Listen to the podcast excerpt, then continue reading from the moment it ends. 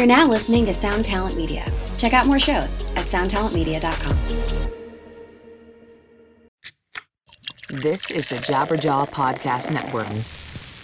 Hey, everybody, welcome back to the podcast. I'm going to talk to Jordan Harbinger today. Jordan runs a podcast and website and does coaching and everything under the moniker the Art of Charm. His podcast is really good. Got a lot of great people on it, and it's one of those podcasts where I don't know. In my words, it's it would be human optimization and learn skills to do better socially or in business or personally. But it's also quite entertaining. It's uh, and he has a lot of good people, good celebrities, and and things on there. So it's quite entertaining podcast that I would suggest that you check out. And I was glad to have him on today to just see what I could learn from him and break down how he approaches learning and what he's trying to do and how he's built what he has done because I take a lot from it. I think he does a, a, really good job. And we'll get rolling here in just one second, but I just wanted to remind everybody that I have a Patreon account page way to support this podcast and i would urge you if you listen to this podcast regularly and feel like you get some value out of it to join our community and support it directly i think it's the best way to encourage and support media that you want to exist to happen, to continue, and to develop. I think if we take that mindset of, of the direct approach of getting the things that we want built and supported in the world, we'll be less controlled by, you know, big business and the man and, and all that stuff. And I think it's just the tip of the iceberg where all the where this stuff is headed as far as direct uh, support for stuff through, especially in the future. I think when we get to cryptocurrencies and Bitcoin, and I think there's micro payments and stuff like that. I think we're going to open up a whole new world of amazing content that just never doesn't even exist yet that, that we're going to love. So let's get in the habit of, uh, I think, of paying for things that you like when you have the ability to control that versus getting fed stuff from you know the big algorithms and studios and TV networks, you know that kind of thing.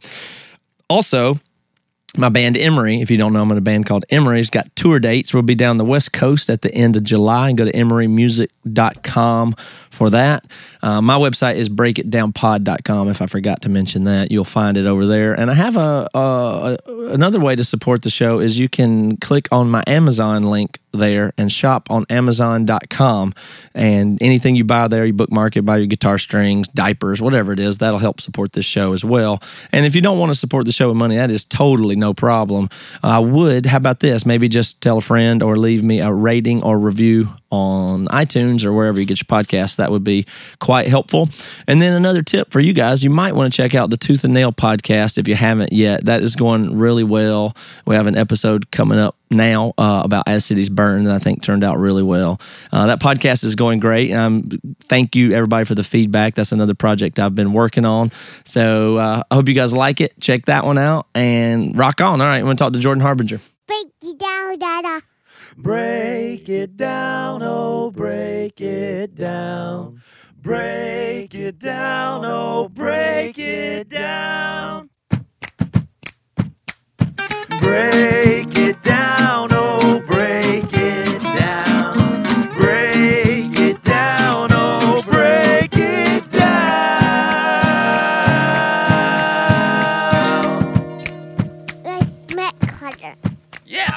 So, Jordan, it is 4th of July for real, and we're in our Yeah. studios doing a podcast. So, uh, I'm only doing it because this is a date you suggested, or I probably would have taken the day off.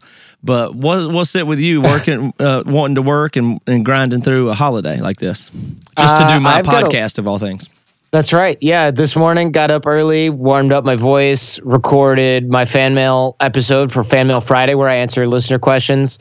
Did uh, Minisode Monday where I offer a quick practical tip. Recorded a bunch of commercials. Now I'm on your show. After this, I gotta go through um, my PR list with my assistant. I got two hours of Chinese lessons. I'm gonna go work out. Then oh, come on. I got to record a video, uh, and then I've got to record a couple more commercials, and then I'll be done at dinner, and I can eat a burger or a hot dog. And why? I mean, what is that's not is that normal and you just don't take off for the holiday or you just try to cram a bunch of stuff in the holiday then? Well, that stuff would have to come in another time during my work week. You can imagine what my work week looks like if this is my Fourth of July. All right. So the, I mean, you know, this isn't just small talk here. I'm kind of curious about this amount of of drive. I mean, I basically picked up on it pretty quickly listening to your podcast when I first found it, which I don't remember how long ago it was, but I'm kind of uh, trying to understand. You know what I do on this podcast is try to understand people. I learn really well from just analyzing stuff, figuring out how it works, and then I'm attracted to the things that I think will help me in the end. That's how I learn mus- music and v- verbal stuff is the same way. I just kind of pay attention and I retain the information that I think may be useful later. But you stick out to me um, as somebody who's doing a whole bunch of stuff at a pretty accelerated rate, accomplishing a lot, and I'm just kind of curious what's behind that. I don't know. I think when I was a kid, I wasted a lot of time watching TV. And now that I have something I actually want to do, it's like it can't happen fast enough, mm-hmm. if that makes sense. Well, So I'd I'd much rather get it done and work and work and work. And it's not it's not like if somebody went, "Hey, we're doing something really cool for 4th of July and it's really convenient nearby. You should come join us." I have people who are like, "Yeah, come over later maybe and get a hot dog." I'm like, "Okay. Well, I could do a lot more with my day." And then I asked Jen what she wanted to do and she was like, "I don't care, you know. The mall's going to be packed. Mm-hmm. Outside's going to be packed. And it's since we work from home, I could take tomorrow off, you know, if I wanted to. but I bet you won't. I won't. I will not. but I could, you know, I could take off another time, and then I don't have to worry about doing the same time off as everybody else at the same time. You know, mm-hmm. I'll watch fireworks tonight. I'm not going to be all like checking my email during that. I'll go up on my roof and do that. I might, you know, go to a friend's and have a barbecue, but might as well have a productive morning. Yeah, I I hear that. So, have you always been uh, focused and dedicated to the thing at hand? Was that something you discovered in childhood or, or later in life? Um, have I, I? I've always been a guy who goes deep dive on everything. You know, that's for sure. And, but I don't know if I've been dedicated or focused. I've been more like intense. yeah, This though is more long term. It's a it's a grown up project. You know, it's a business art of charm. So that's been a little bit more. I think more of a long term thing that requires good work habits. what yeah. uh, what were the things that cha- your intensity was channeled towards when you were thirteen or Oh, good question. 8, 15, anything? I was always looking on. I grew up right when the internet first started, it, before the World Wide Web. So that that gives you an idea of Yeah. kind of like what I was doing. So I was always chatting online with foreign people and trying to read things like on the internet, figure out how the internet worked. And I liked screwing around with the phone system. That got me in trouble here and there. Mm-hmm. Uh, what else? I liked making things and taking things apart, like taking electronics apart. Yeah, me too. Um, that's pretty much it. That's what I remember, you know, as a kid. Yeah, it's not. I'm just identifying with you. It's not about me, but I was the that was completely into figuring out how stuff worked and hooking up the stereo and t- you know having my Yeah. my dad not understand how to hook up the Nintendo and I could at an early age. I thought this is this makes sense. You know, I, I was uh, Yeah. gratified by the fact that I could figure stuff out that didn't necessarily have instructions or take it apart or whatever. But how did you, how did that uh, suit you in school?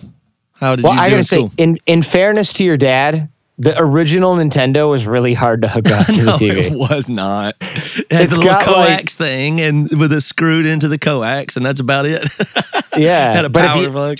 It, like some people had those converters where you had to unscrew the the screws on the back of the TV and Mm-hmm. Yep. use those like little. Oh yes, you're it- right. So it had that 'cause it- VHF little thing where you'd have to take the, Yeah. the two screws and put the little lock things on it to get it to work. Yeah. That is right. I Yeah. remember that. That was hard. and then you got to screw it into the coax. And if you have like a cable box, you got to buy a switch at Radio Shack right. Yeah, that goes between cable and Yes. game or whatever. that's right.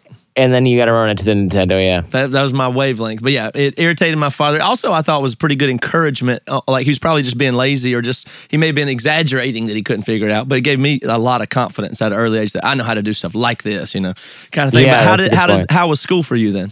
terrible. I was so bored in school. And that manifested in me not wanting to be there and that manifested in me feeling feeling uncomfortable there. And it manifested in me getting in trouble with teachers because I wasn't paying attention and they thought I didn't care. And then, you know, on top of that, I'm bringing things to school that are like a camera flash that I disassembled, so I have the capacitor leads sticking out, and the leads, you know, generate 150 volts or 280 volts of electricity. So I'm touching these copper leads to metal objects in school, and it's making a loud pop, you know. And the teachers are like, "I feel like you can't have that, but."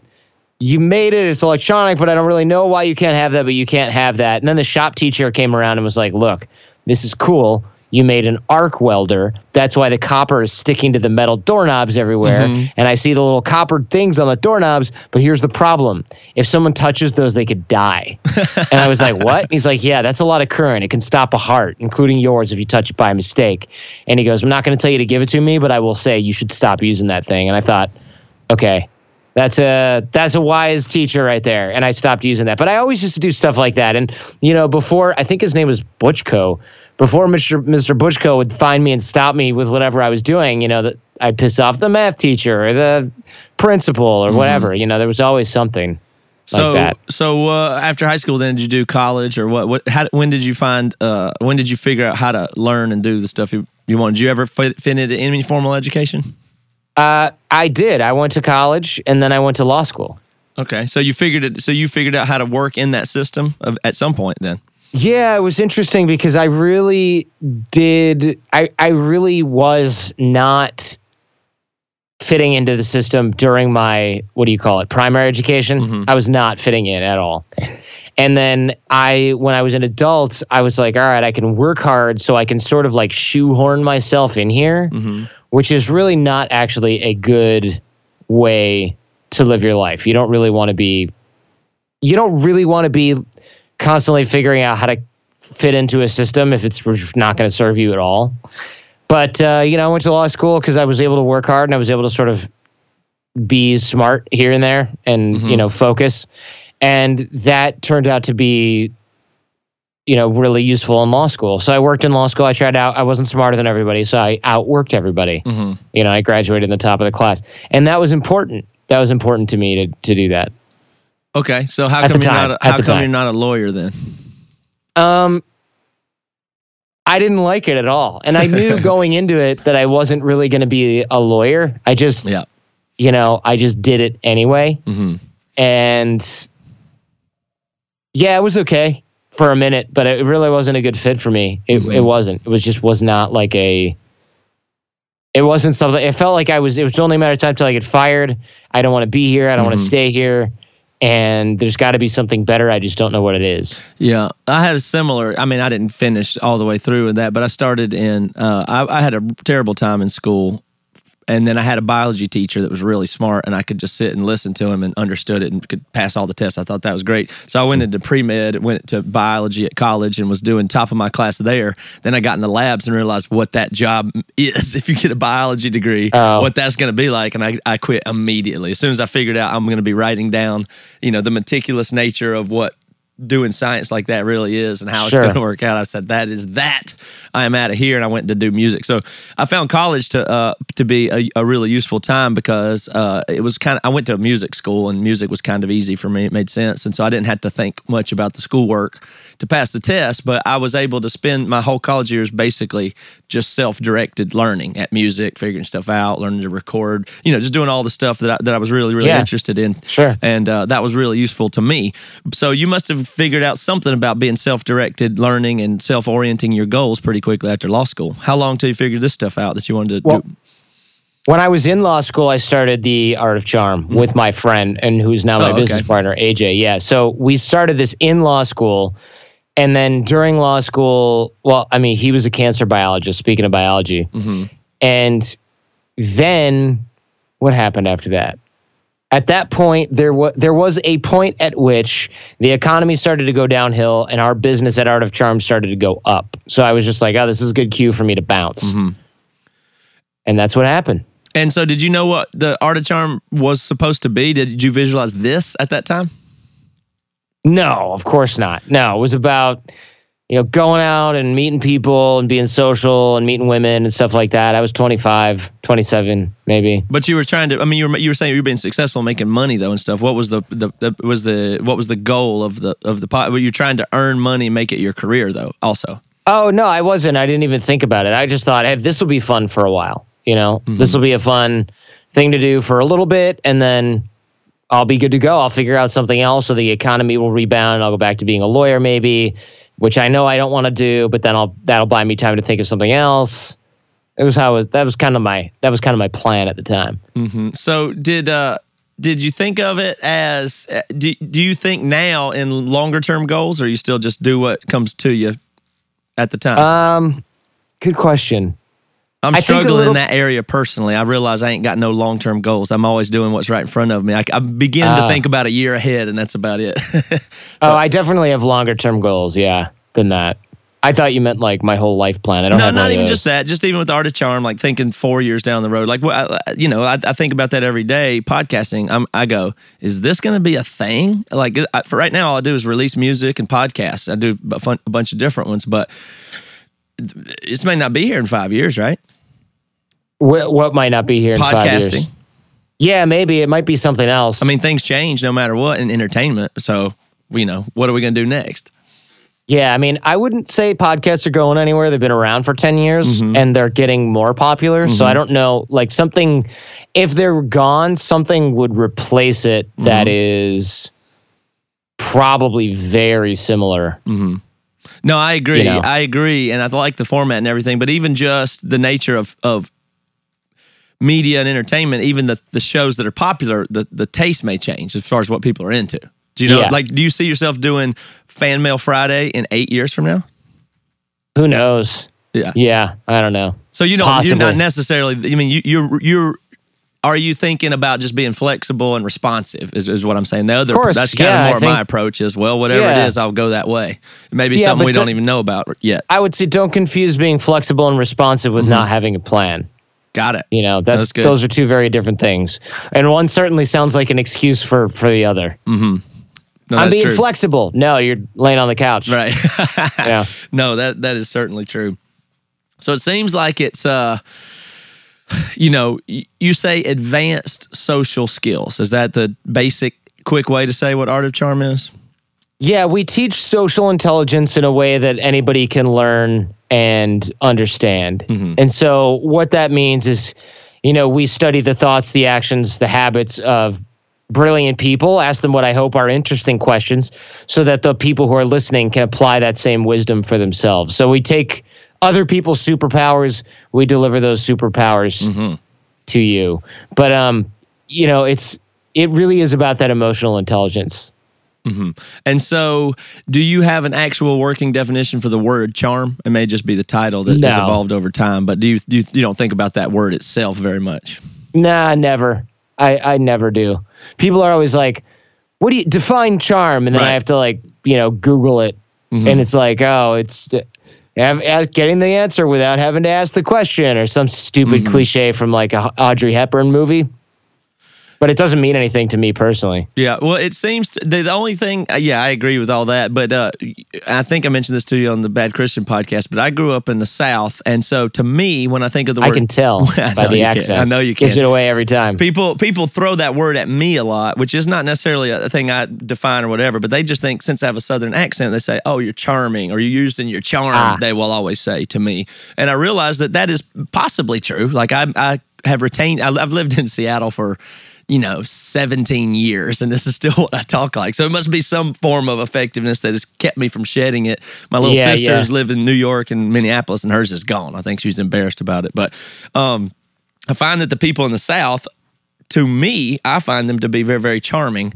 And then I travel other places and I go, oh, they're not, they're not charming. I, you know, I don't know if it's a thing I associate with the South or whatever, or have learned.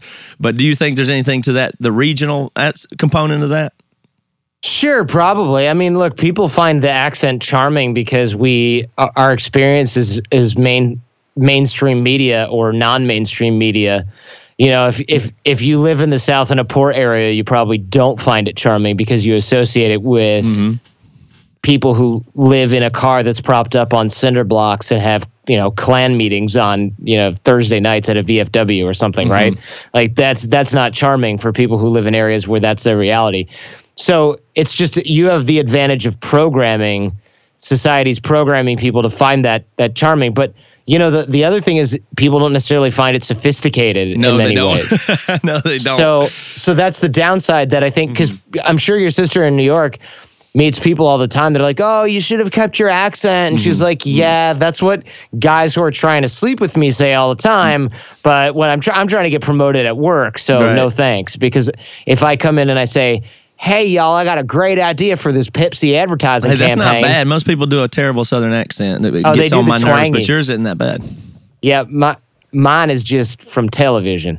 Well, still, Uh, that's really good. Most people do a terrible job. So, congrats. Have you thought about that much before? That's pretty My decent. accent? No, Yeah. it just came out. No, I mean, that's, in no, fact, that's pretty good. complete autopilot. Um, but yeah, most people might not, and it's subconscious. That's the thing, Mm-hmm. right? So your sister might have been a little bit ashamed of it at first, or she might have been not caring at all at first, or she might have gotten over it. But then you start to see the results of what happens when you talk to people in a certain way. And that becomes there, yeah. problematic, right? That becomes problematic because if you if you start to notice that people start calling you sugar and not taking you seriously when you speak with your home accent, you're going to get rid of that accent pretty quick. Yeah.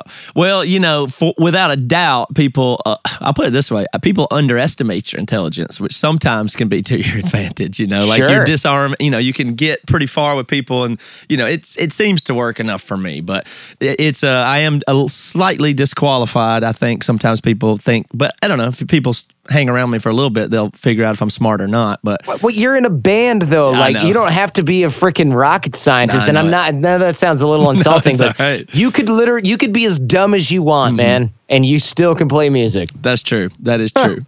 but the uh, the other thing about it is that you know when you get the the social thing about being in the South that I find crazy is that people just that they they think it's nice and charming and funny until that they worry. Wait a second. I suppose this guy's a racist though. That that's always along for the ride. just if race comes up, that people Yeah. get, like if I make any joke that you could make or anybody else makes, people say what. Hold Yeah. on now. Yeah. you can't bring Matt's. Matt's a great guy, except for that thing he has, that problem he has with Jews. Right. Well, no, like, people what? in the South don't care about Jews. That, Oh no, that's passe. That's a that's that's too passe, right? It- but now it's not even on the that- radar. I mean, I know that's weird, but it's just like I growing up. All I ever heard on the playground was racial slurs. That was just common. But Really? no, nothing Dang. about Jews. I never even knew anything about Jews. We didn't know, we didn't know anything about them.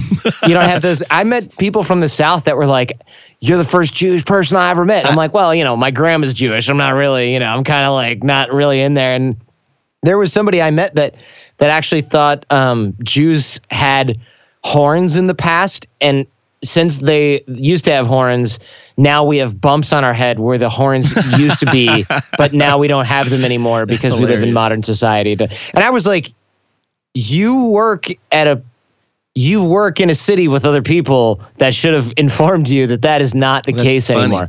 I, I mean, No, this person was not an attorney, but they were still they had a, they had gainful employment. No, we literally had no. I didn't even know anything about Jews. Like I had heard about them on TV, I guess, but I didn't know what they were. you got to have something in front of you to be, you know, to to dislike or hate or be racist against. I think if you don't if you experience with, I guess if you wound up experiencing it, you would. But we were. I tell you what, Jews might have gone in the general camp of Yankee to the to the southern. Ah, person group. definitely. So it's just Definitely. oh Yankees, these New York people, these New Jersey people, that come down here, they're this and that. I guess Jews were probably in that category for us, but we Yeah, didn't. We go. didn't single them out. So you had you had slurs against Jews. They were just lumped in with slurs Just against other groups. Anybody that lived north of us, we didn't like. in a way, that's sort of the ultimate slur. Like you don't even give them your, their, you don't even give us your own uh, slur. You're just like, no, we just lump you in with everybody else we don't like. You're just in the general category. The not us category. yeah, you don't even get a special one. That's right. You just have to be just other boring white people that we think are hoity-toity and pretentious. Damn, That's right. That's cold. So if it's social stuff that you're interested in and advanced social skills, do you spend much time thinking about the future of social interaction being obviously technology based? I don't spend that much time ta- uh, thinking about that. I I spend I think probably because I spend more time in it. Right, you know, I'm I am online. I am marketing digitally. I am talking in a platform that uses the internet. I am on a microphone, etc. So I think that's probably why I don't spend a lot of time thinking about how to text better because since I'm thinking about communication in general, I don't have to make it specialized. I think at the point at which you start saying things like, communication online. You know, you see Yeah, these things from like baby boomers, and you realize right. that they're so out of touch that they don't realize that all communication right now is basically online. Right. And the rest of it is in person, but the percentage of communication that is online, like That's you don't exactly even need right. to say, you That's know, people exactly in their 30s and, and under, we don't have to specify online communication. We don't say netiquette. Right. When's the last time you used that word? Right, well- Netiquette. You mean etiquette Yeah, for everything I do that's that not way. in front of you? That's right. Even the, the word virtual and the word online, both are almost they just disappear. So at first they're tagged as oh of oh you're on virtual this or that and virtual shopping, online shopping, and then it's like what do you mean I'm just shopping? I mean it's not Right. It, it that disappears. Which if you project that farther into the future, it gets really freaky, of course, because you're like oh Yeah. simulations, virtual worlds, and and they're just they're not virtual. They're just world. It's just Right. in the world. So your answer that's really interesting. You're saying that in social skills, it's just the it's just the water you're swimming in. So it does it doesn't differentiate from in person or whatever. Yeah, I mean, nobody's like, "Hang on, I'm doing e-commerce. I'll be right there." You know, that's right. there's nobody doing that. But on the other hand, there's still a lot of nuances to e, to the different forms. So like if you spend a lot of your time thinking about, or for instance, for for instance, I'm highly verbal, so I'm great on the phone. I'm pretty good in this format, face to face. I'm good at mm-hmm. reading people. When you put me an email, I'm having a harder time. It's considerably different, Yeah. and there are different etiquettes or rules or strategies that are effective. You don't you don't uh, think spend any time on thinking about that. It just all blurs together for you. Yeah, I mean, I think that you're right. There is still a there is still a separation. For example, if I say I work, I'm a marketer, you don't think, oh, he must create things for the internet. You might think that's part of it, but generally, you think I work in an office and I make billboards and magazines, mm-hmm. and like if you're my age, 37, that's what comes to mind first. Maybe maybe people who are 21 are like, yeah, you mean you create infographics and do social media? I mean, I mm-hmm. have I, I don't know how that that shakes out with people of other who are younger, like at the tail end of the millennial generation. Mm-hmm. But uh, I think for most of us, when when I think communication, yeah, I'm thinking email, Facebook, texting. I'm not necessarily thinking, oh well, they miss they must mean when I'm talking in person, because talking in person is so much more rare than talking online This, or on the phone. I mean, it's I don't. I bet you there's a percentage sort of shakeup of how much communication is done in person versus online. Should should we find this? If you if you got it up, I can l- look, or Reva can look it up. I don't think I can multitask, but if you can, feel free. Okay. Um, let me see here. So the a percentage of communication that has shifted to non in person, basically, is what we're looking for. I'm just wondering what communication. Yeah, what is on in person and online? You know, what percentage is is texting? What percentage is communication that is uh, in person? What percentage is online? So, I, I mean, there's got to be a pie chart.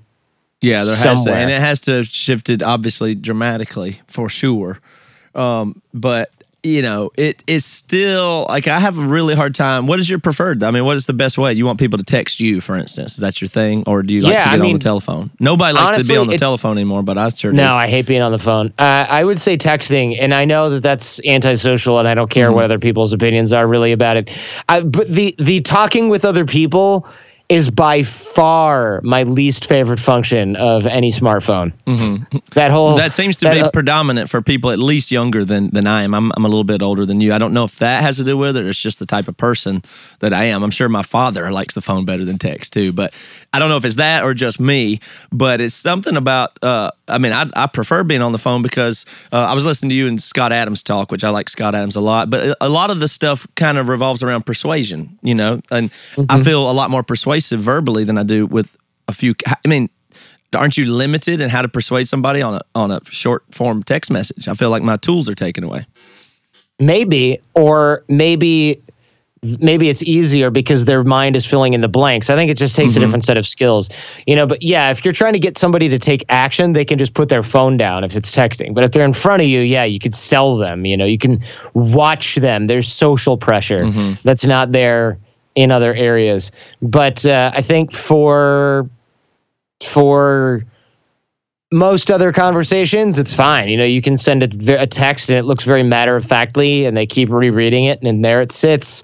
Doing persuade, you know, persuading them without you even being there. So it just sort of depends on what Different. you're trying to do. No, Yeah. you're right. I guess everything, all those things are different. And one of the principles I try to tell, tell myself as a person, like I said, I think there's a little bit of a generation change from people that grew up like you had the internet. Uh, how old are you, if you don't mind me asking? 37. Oh, I'm 37 too. So you must have lived in a place where you had more technology than I did. I grew up in the woods, but that's all. Yeah. But uh, so you grew up with the internet around, like you're on Um, I got a CompuServe and stuff like when- that. Yeah, I got a computer when I was like 13, and I immediately was like, I need a modem. I got to figure Right. out how to get a modem. So I went and got a modem, and it was awesome. You know, I went online, I found pirate bulletin board systems with pirated software, and started talking with all those guys.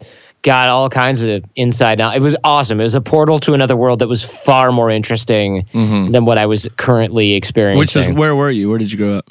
Michigan. Oh, I grew up in Michigan. Michigan. Okay. Yeah, my friend got a computer, and my computer at home was n- no longer doing the trick. I had an Apple IIc, which is like mm-hmm. old as hell. Mm-hmm. And so then my parents were like, "Fine, we'll get a new one." And so I got a new one, and I just got obsessed with it. Yeah, that makes yeah that that makes sense. So, but the thing that I think is interesting is the divide that I and if you're my age, you'll you'll probably see this too. The people that stayed in Michigan, that uh, they I p- imagine they do vinyl siding now and things like that, whatever it is that they do. Yeah. People went to your high school, um, people that took the shop class, whatever it was. But uh, the people didn't move out or move on or whatever, those people to me seem like they're in grave danger of not adopting technology. Like you, your younger people seem to have no issue at all. They seem to adopt each new platform as it comes intuitively because they know it's fundamental. But the people, a lot of people that we went to high school with didn't they didn't register technology till later and they still do think shopping on Amazon is weird or for the kids, you know. And I think that's going to be really it's going really interesting that that that the uh you know, I think you have to force yourself to adopt new technologies or you really run the risk of being you know, lame duck, the old generation. It was funny when my grandma didn't know how to email. It's not going to be funny when you're 45 and still hadn't picked up online shopping. That, oh yeah, that's then yeah, it becomes a huge problem for a lot of people. I noticed that there's a lot of people that really don't seem to find it urgent to adapt to modern communication, and I just feel like we do that at our own peril, really uh, exclusively at our own peril. And for me, that's a little bit of a mystery. I don't understand why someone would do that to themselves. I think it's just such a horrible, horrible idea to mm-hmm. not to to really not be able to figure out and not not even try to figure out modern communication. It just seems like I, don't understand why people do that. I It's really have no clue. certainly at their peril, but it's the it's the impulse. I don't know. Maybe you don't identify with it, but sometimes I have the impulse where I say, "Oh, the Snapchat, whatever. That's just that one's not for me. Whatever. I'll let this just you know. I'm I I'm out here. I'll stick with what I know. You know, it almost is a little bit satisfying or gratifying, or you make yourself feel better by insulting well those kids. They're doing the whatever it is. Yeah. But you know, I remember when Twitter came out, I thought, well, that's that's for like girls or something. That's dumb. It's some you know, you, you, that's the first thing is to try to say something bad about the thing you don't understand. I think is the impulse, but it's if, when it comes to technology, it's the wrong. It probably is the wrong impulse for everything. To you know, poke fun of a thing you don't understand immediately, but I Of think that's what's behind it. Of course, that's funny. You thought Twitter was for girls? I don't know. That I just like my, my wife told me about it, and it just had this little birdie thing. I'm like, well, and I'm, I mean, I was way too late on that. And I, I learned that lesson. I was like, whoa, you know, I was like, ah, that looks like some silly thing that you. I, I just, I didn't. It wasn't like I really thought it was. I didn't investigate it enough. I, she just said it was. I thought it had a feminine. I mean, which, who cares anyway? But I thought it had a feminine name, and my wife was into it, talking to her friends or something like that. And I thought, well, it doesn't seem important to me. But I should, you know, I was way too late on that one. And I was okay. I'll just pay attention from now on. Things, you know. Well, when did you get Twitter? Oh, I mean, not that late, but probably three years too late. And then I felt like I was playing catch up or, or whatever after that. So, n- not a big deal, but that was just an example to me of our, I, my first impulse was make fun of that thing that she was doing, is what I'm saying. Gotcha. and then I realized, oh, wait, that is the wrong attitude. So, um, the, the antidote for that is something else that you said, I think, last time we spoke, which was about internalizing things or being introspective, which is the other, other quality that people tend to lack. Do you find Yeah. introspection to be one of the most important things?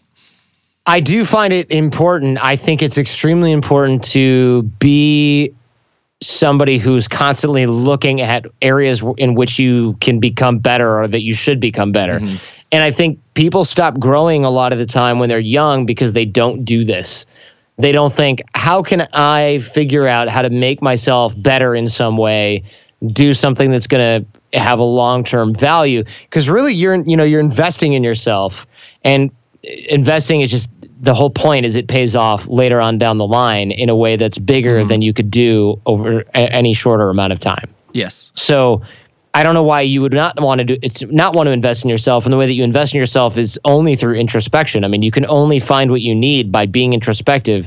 So I, I can think of few things that have a higher return on investment for time than thinking about what you really want and how you can get it.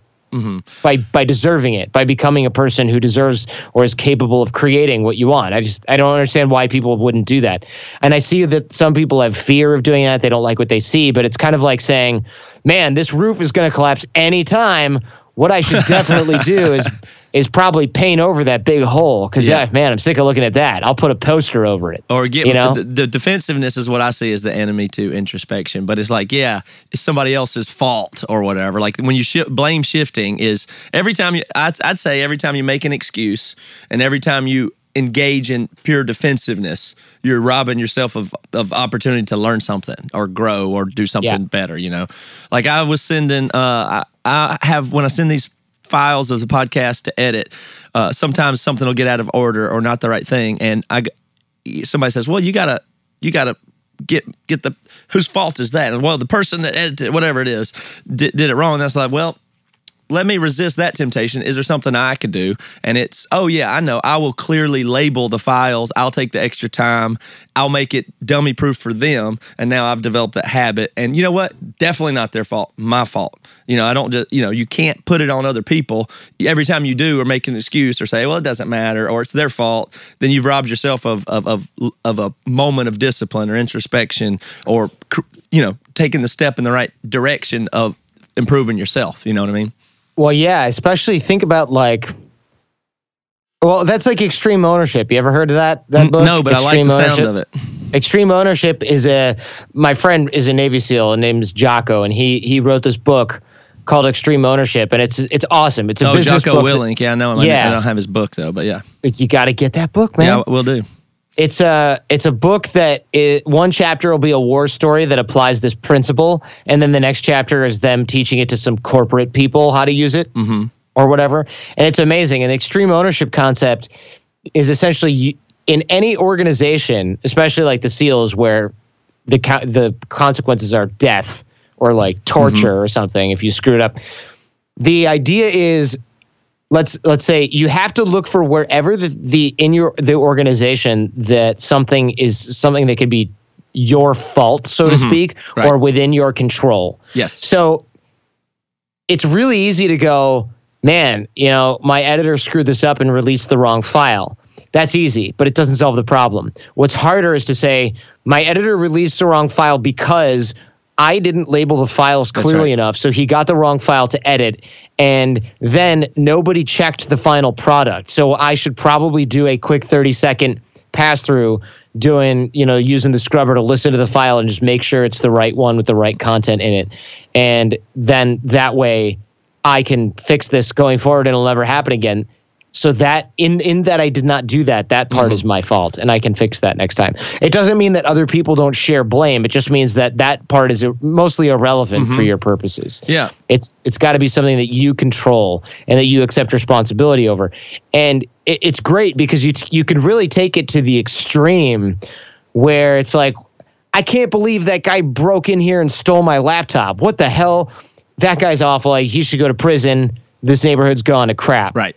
Okay, well, I left the laptop out. And, you know, I go to coffee shops and I leave my laptop there. So I'm I'm relatively careless with this laptop. It shouldn't be a big deal because I should have insurance on it, but I didn't bother doing that because I assumed it would never get stolen, which is foolish because people steal things. Yeah. Certainly And- somebody else's fault, but Yeah, Yeah. it's like what part of it is your fault? Oh, it's only 0.0001% your fault. Okay, we'll focus on that. focus on that. Not- exactly. You know, oh, you didn't lock your door, so somebody had an easy time breaking in. Mhm. You know, that kind of thing. You can really do a lot to improve your life and your business and your family life and the relationships you have with other people. Instead of just saying, ah, Jenny's always late. you know, she's such a jerk. She's always late. All right, well, then tell her that you don't you, have you had a conversation that you're not going to put up with this anymore? Well, no, it's not my responsibility blah blah. Yes, it is. Yep. It is. Or how about you stop being friends with Jenny? Oh, well, you know, yeah, I know. You'd rather complain. and I get keep it. things the same and continue to complain. That's your choice. Exactly. Mm-hmm. Yeah. So the the I, I got to read the book. You're right. But so the the one of the ways that I view that is just from prag. I think of things as utilitarian, pragmatic efficiency. That's just my general mode. But if other people have stuff wrong with them, is that true? Yeah, of course it is. Everybody does. My wife, all the way down to everybody in the world that you interact with, they got stuff wrong with them. So your choice is to try to change them or you. I mean, both are paths to improvement, and I would like to see growth in the people that I'm closest to. So good. I hope they improve. I hope they deal with their issues. I hope I can be a part of that. But still, more effective is working on myself. I'm 100% me. I that's the thing I can change. In the in the antithesis of it is getting mad. I love it when people get mad at other people in traffic, and then they spend the time and energy yelling, beeping, trying to explain to them with hand motions what they've done wrong or something like that, as if that will ever matter, as if you'll ever encounter that driver at this intersection again. Like, how wasted of time is that? It's like you're trying to correct somebody who's not going to be corrected, who you'll never see again, and you are not improving your situation whatsoever. But it's people's sense of justice, or they want to correct them, or whatever it is. But it- it's just completely inconsequential. You, but you have some opportunity to change 0.1 percent of what you do in the car, which will apply all the time because it's you. So what, don't worry. It's not that effective to fix other people. We know that it's not going to work. So all you got left is you to fix. I love how you describe it as hand motions. There's only one hand motion that people are using to describe when they're frustrated on the road. And yeah, you're right. I mean, it, it, it is totally ridiculous. There's a video that I saw eh, that had millions of views, I want to say. And the reason it had millions of views, it was a motorcyclist that were that I guess like somebody had cut him off and the motorcyclist went up I to the car that. and started kicking it. I saw that. Yeah. And then he wipes out, and the bike, expl- you know, Yeah. explodes, and the guy's rolling around on the ground like, "Yeah, damn it," you know. And he, and he, and it's such sweetness because everyone's sort of like done something dumb on the road, and then someone gets road rage, and it's like, "What are you doing?" So you see this guy just get it back, Yeah. you know, so hard. Yeah, and you So don't hard. get anything out of being re- retributive to people to that you don't even re-encounter. Like I understand if if a, somebody's messing with you and uh, on the playground, you're gonna see them tomorrow. Then it may, how you interact with them may matter, but on the road, it's gone. The, you never see the person again. It doesn't even matter. So it's all a waste from a from any kind of utilitarian point of view, pragmatic approach at all Absolutely. Yeah. the uh, the people that I like are people that are into physical stuff and mechanics. So we tour the country uh, like in a in a tour bus basically. And I my some of the best wisdom that I've ever gotten are from the these some of these very strong, calm men that run diesel mechanic shops that work on big trucks and they have all these employees. These guys, I, I, it's, I've had it's happened on at least three or four occasions when I'm talking to these people. It is so pure and pragmatic in the way they methodically look at stuff and they go through it and the way they engage their uh, employees and stuff it's it's unbelievable i've learned i know it sounds crazy but i just i love being I love working on the butts bus that we have and seeing the super mechanical things that are done. But there's just so much wisdom there. I think is is crazy. And one of the things that that came out of that, my favorite mechanic, he he is sitting there. He's just full of wisdom. But he, he when people come up to him and his employees keep coming up to him and saying, "I can't get this screw. I can't figure this out. What do I do here? What do I do here?" And he just kind of face palms. He says, "Your you your job is to bring me solutions, not problems." And I just think that is the exactly the way everybody should think. You your job is to ask the question yourself, solve it, and then bring a solution to your boss. That is Yeah. that is the best. Po- it's kind of an extreme ownership principle.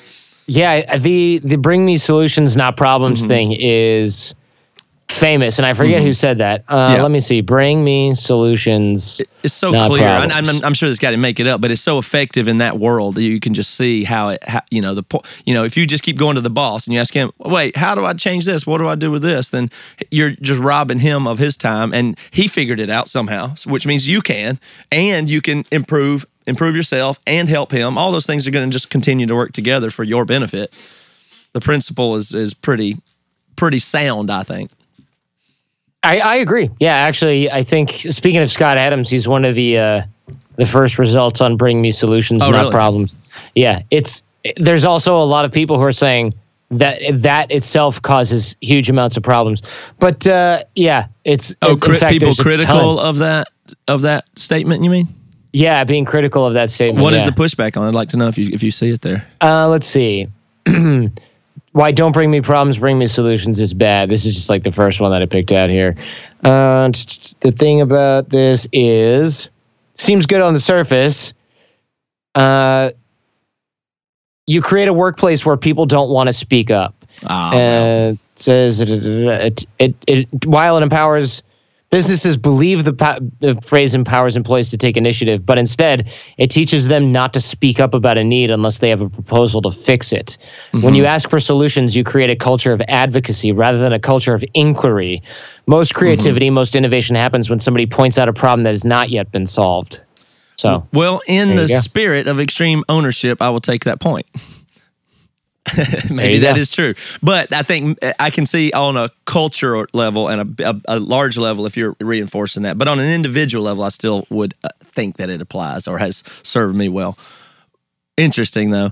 So in uh, I was interested in your conversation with Scott Adams and persuasion itself. Did you, you you seem to be really prepared for that conversation? You had and I was just curious, what is your preparation for? Did you is that do you get people on the show that you're interested in, or do you get people and then go out and then do a bunch of research before they come on your show?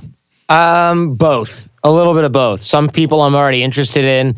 Some people I just find, you know, th- they they come on the show for some other reason, mm-hmm. and then I will figure out what's interesting about them. So I, I'll do a lot. I'll read their books if they have more than one. Sometimes I'll read both or or whatever, and I will read their blog posts. So for Scott Adams, he doesn't have a book. I mean, he does actually. I'm sorry, I take it back. He has a book, but it's not new. Mm-hmm. So I, rather than read that, I've read about 50 of his blog posts. And do you do that in the couple days before they come on, or kind of thing like that? Like you Yeah, do I do it actual hours they of come prep on. per episode. Yeah, yeah, I probably do about ten hours um, of prep, maybe a little bit less, and I take notes on what I read from them and put those notes in a document, and then before the show, maybe an hour or a day before, I go through those notes and then I ask myself questions that I would have based on those notes, and those go in the notes, and that's what I use to run the the conversation itself. ten hours of prep you do per episode. Yeah, did you not do that much prep for for this show? I told you I listened to the Scott Adams and you podcast on my way here. Oh, okay. no, Nice. No, I do. I do. I like to do prep, but it's I, I don't have that discipline. I just don't. I'm just I'm doing too many things. I'm hoping some of them will fail, and then I'll just work harder on the ones that remain.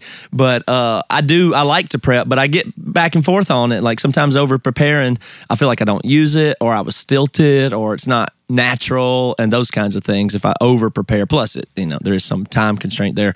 But I imagine that you probably reap massive incidental benefits from doing the prep. So uh, that's kind of the trick, isn't it? Yeah, definitely. I I, you're just definitely get a learning lot of stuff prep. all the time. That it, who, who cares if it comes up in the interview? Now you have learned something instead of watch TV. Yeah, I read, you know, I read two books in preparation for someone's show, and now maybe I only get to 15% of the material I got from the book, but I, I read the whole book and picked out the parts that I thought were interesting. Mm-hmm. So you're yeah, ultimately there's- the winner either way.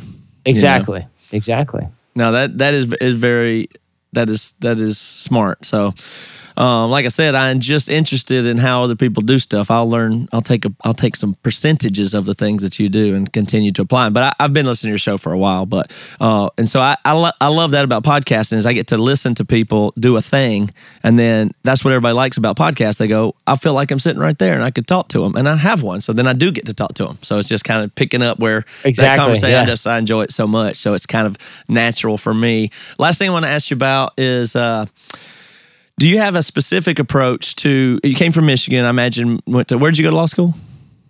Where was that? Uh, I went to University of Michigan Law School. okay. And so then when, when didn't you come out west after that? I mean you started Art of Charm in Michigan then. Yeah, I I started Art of Charm in Michigan, went out to New York, and then flew out to LA, and now I live in San Jose.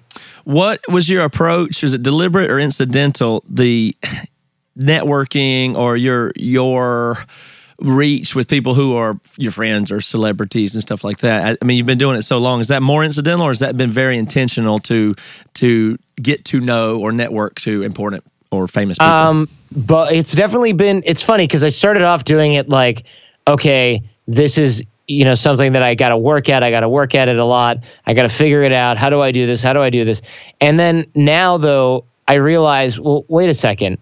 You know, this is exactly the type of thing that that is starting to come naturally. And now I end up with a bunch of my connections because it's like somebody who listens to the show introduces me, or I hang out with mm-hmm. somebody and I'm like, oh, this person will be really interesting.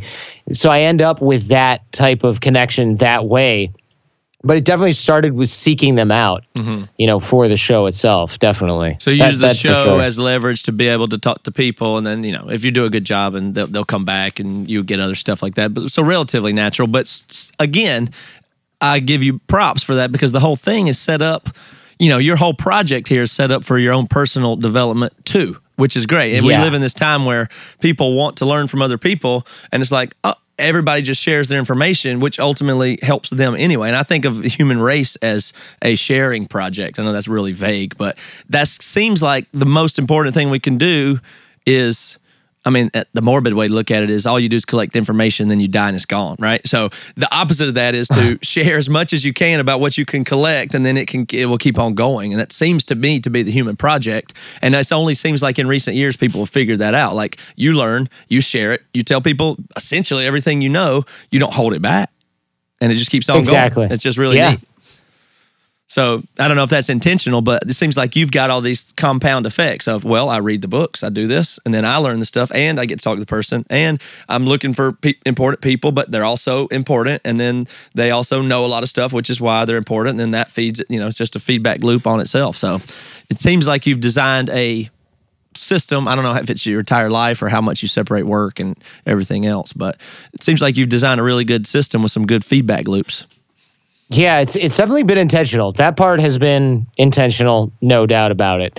Um, and, and it also has worked out pretty well as a result of that. You know, it's definitely been something that makes sense for something that makes sense for me to to keep doing because you're right. Yeah, it pays dividends. pays dividends. That's exactly Mm-hmm. right. And is your personal life separate from this, or does it all blur out to you? Is it oh, Oh, there's, it all there's just yeah, it all Jordan, blurs and out. then okay, so it all blurs Yeah. out, yeah, which I think is another essential thing of the feedback too. Yeah. you know, it, it's weird. It seems a little bit weirder to separate. I have a hard time with that, although I can understand why people would and do. Mine, mine's pretty blurry as well. But Jordan, I've enjoyed talking to you very much today. This is a great episode. I think my listeners are going to get a ton out of the thinking about the way that you think, and I'm sure they'll come listen to your show. I hope they will all go listen to Art of Charm. They'll find if they like this show at all, they'll love your show. So, way Well, good. Thank thank you so much, man. I really appreciate it. Appreciate Thanks for the opportunity. All right, Happy we'll catch Fourth. up again soon. Happy Fourth of July. You got it, man. Take care. Bye bye. You've been listening to the Jabberjaw Podcast Network, jabberjawmedia.com.